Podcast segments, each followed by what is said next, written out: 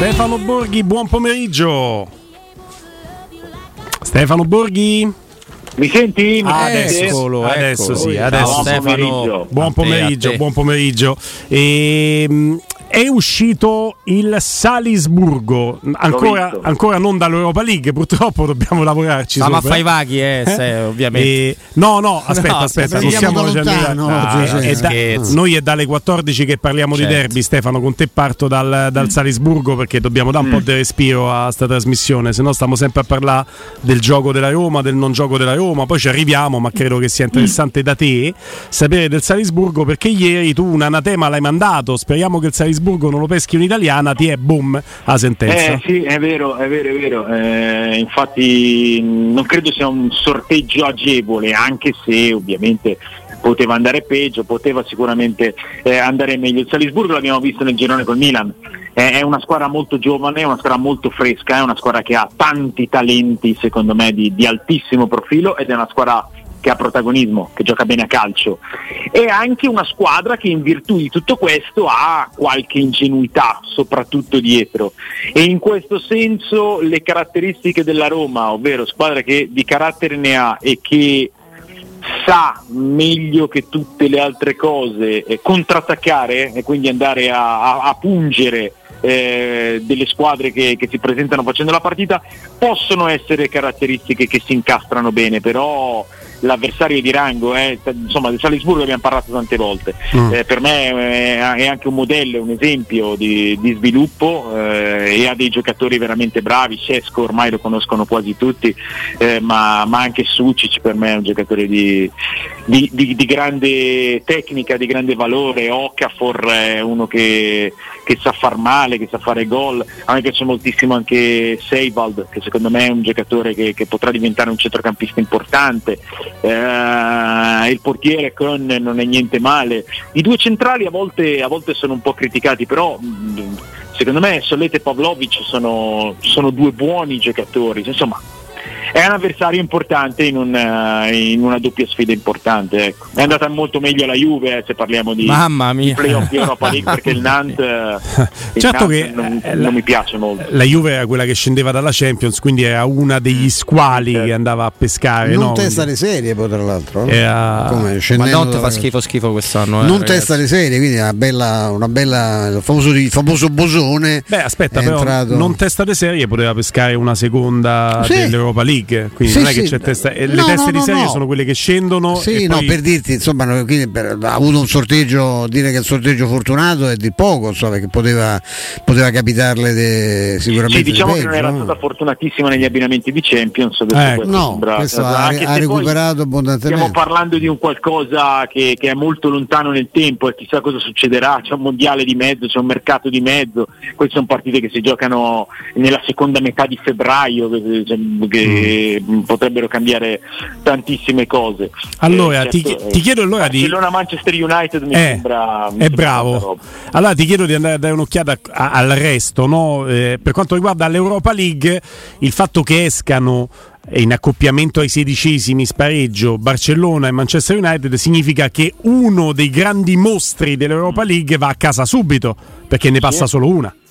Sì, sì, ci sono anche altri abbinamenti, ma d'altra parte se- si era visto già anche l'anno scorso, i playoff di Europa League valgono delle semifinali, valgono dei quarti come Mm, minimo, mm, mm. Eh, rischiano di essere più difficili degli ottavi o forse dei, dei quarti addirittura.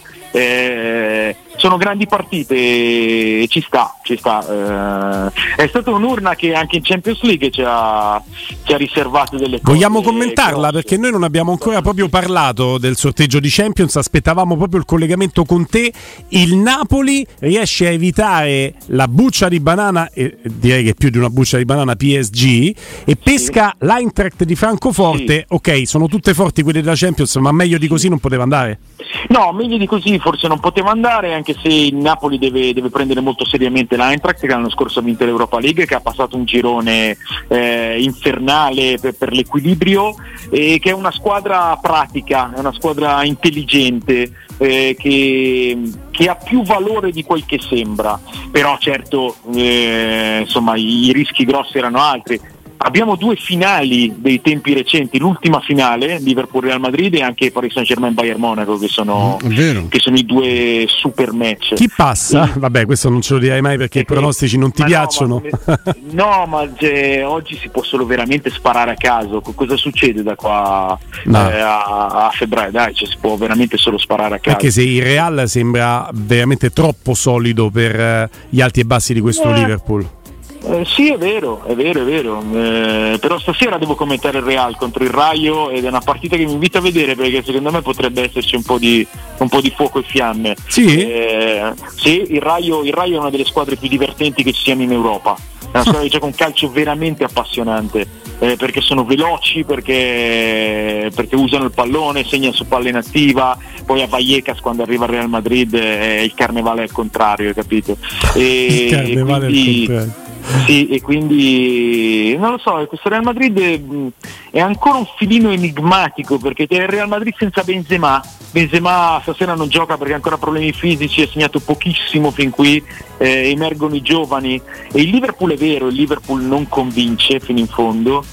Però, però poi ci avrà il dente avvelenato, ieri ha vinto in casa del Tottenham, tempo di febbraio mh, penso possa recuperare anche Luis Diaz che è un giocatore che fa tanta differenza, Mm. Ehm, il mondiale magari cambia qualcosa, non lo so, non lo so. Non lo so. Milan-Tottenham, Eh, ti devo a proposito. Ecco, ti devo fare i complimenti perché avevi come sempre azzeccato alla perfezione il pronostico, Preso. Antonio Conte tornerà a San Siro. eh, Con quell'altra. sì. però. Con Milan, eh, vabbè, però torna a eh, San quindi, Siro. dai, cioè, non è che si può prendere proprio tutto. Senti, Eh, ma Milan-Tottenham è, è- è il sorteggio più complicato per le italiane, Eintracht Napoli e l'Inter Por- col ah, Porto. l'Inter di ieri vabbè, eh, giocheranno da due mesi, ma l'Inter di ieri sera col Porto non, Ah, non se la porta da casa. Anche a Inter e Milan poteva andare peggio, Mhm. però saranno, saranno sfide piene di increspature. Eh, il Porto è una squadra estremamente esperta. Il Porto è venuto fuori da- dal girone con una grandissima ripresa. Eh, dopo che aveva avuto difficoltà nelle, nelle prime due partite. Eh, l'anno scorso ha buttato fuori il Milan eh, dalla, dalla Champions League nel girone, ha buttato fuori la Juventus, Ah, sì. eh, ha fatto un quarto di finale due anni fa, l'anno scorso ha buttato fuori la Lazio dall'Europa League. Ha buttato Eh, fuori anche la Roma qualche anno fa, sempre dalla Champions. eh, eh, il, il Porto è vero che, che è un filino meno brillante e talentuoso dell'anno scorso perché ha ceduto dei, dei giovani di grande, di grande profilo, eh, però è una squadra che, che- che sa, che sa nuotare nel, nel- nel mare della Champions League.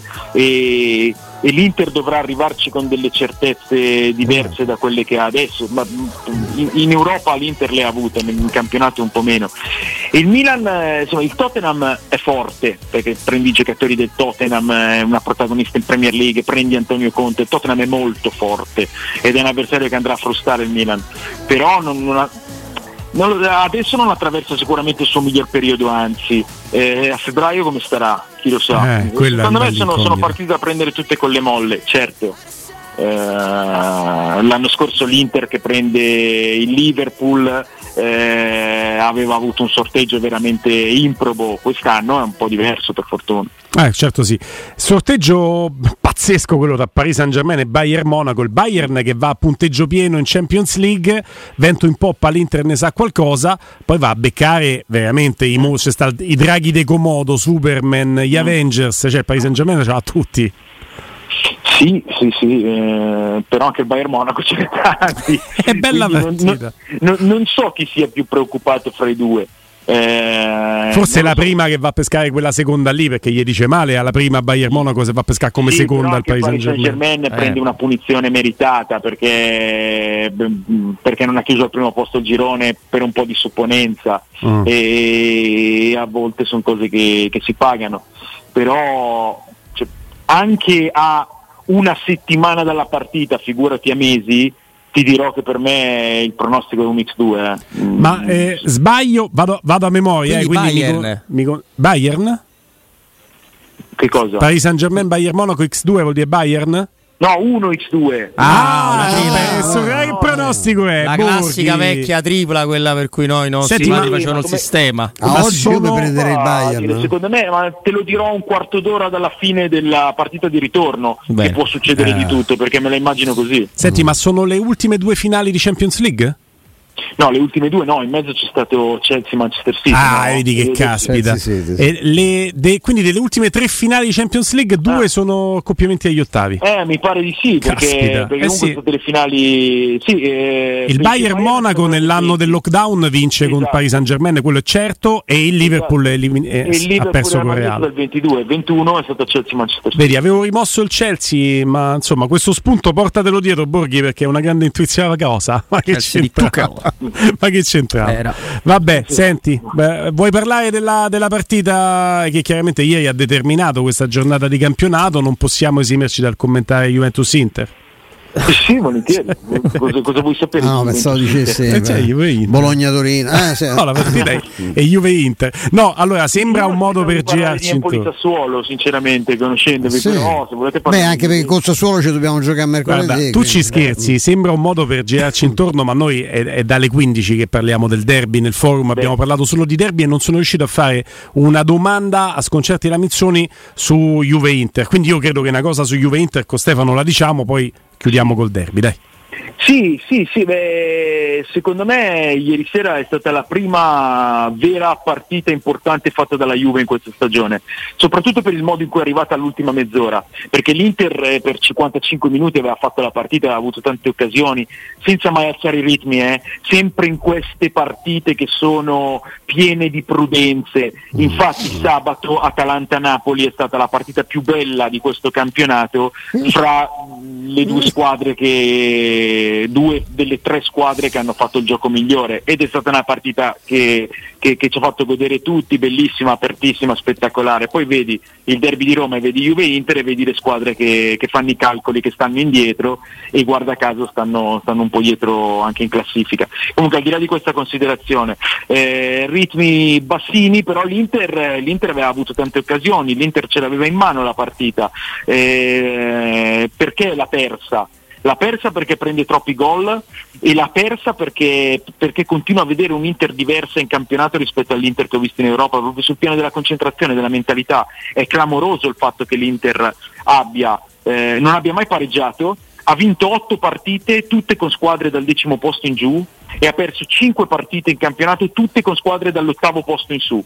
Eh, questo non può essere, non può essere un caso. Eh, c'è un problema di, di troppi gol subiti, ma c'è un problema di, c'è di tenuta sui 90 minuti a livello mentale e di conseguenza poi anche tattico e strategico.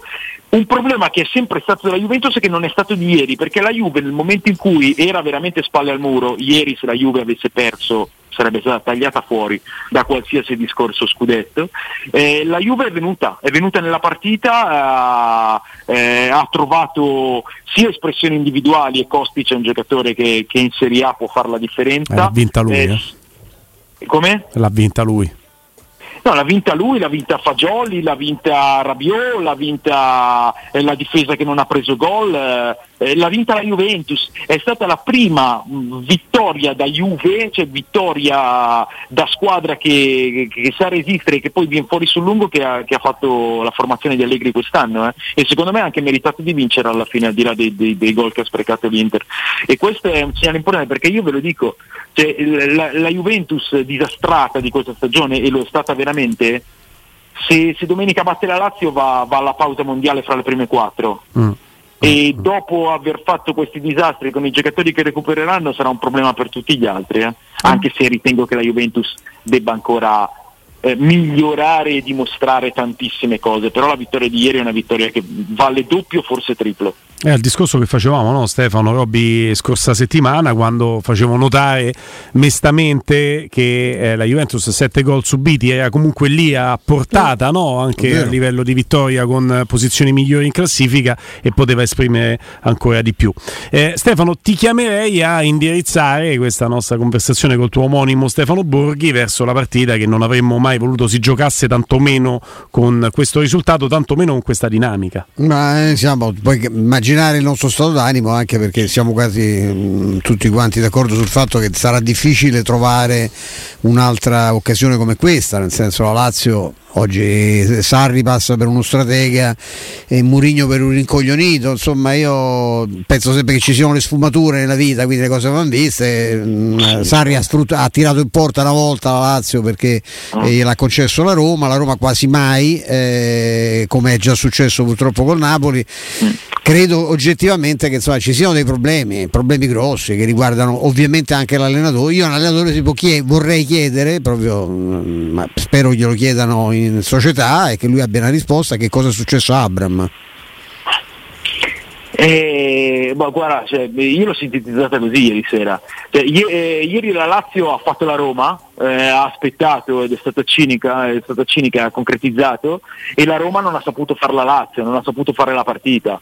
Eh, ragazzi è una cosa che ci diciamo da, da un po' di tempo che, che, che la Roma deve, deve nel suo percorso di crescita mettere velocemente e pienamente la capacità di fare la partita che mh, mm, non passa solo dalle, dalle, qualità individuali dei giocatori eh, o dal recupero degli infortunati che, che è sicuramente un tema eh, o, eh, o, da chi gioca, passa anche da, cioè, da, da quello che cerchi eh, da, da, da, come, da, come, sviluppi il tuo gioco, perché poi io continuo a vedere anche una, una natura più collettiva nei, negli errori individuali che si ripetono, ieri cioè, il derby lo decide una, un erroraccio di Bagnes, eh, però quante volte in questa stagione la Roma ha preso gol su questo tipo di errori individuali?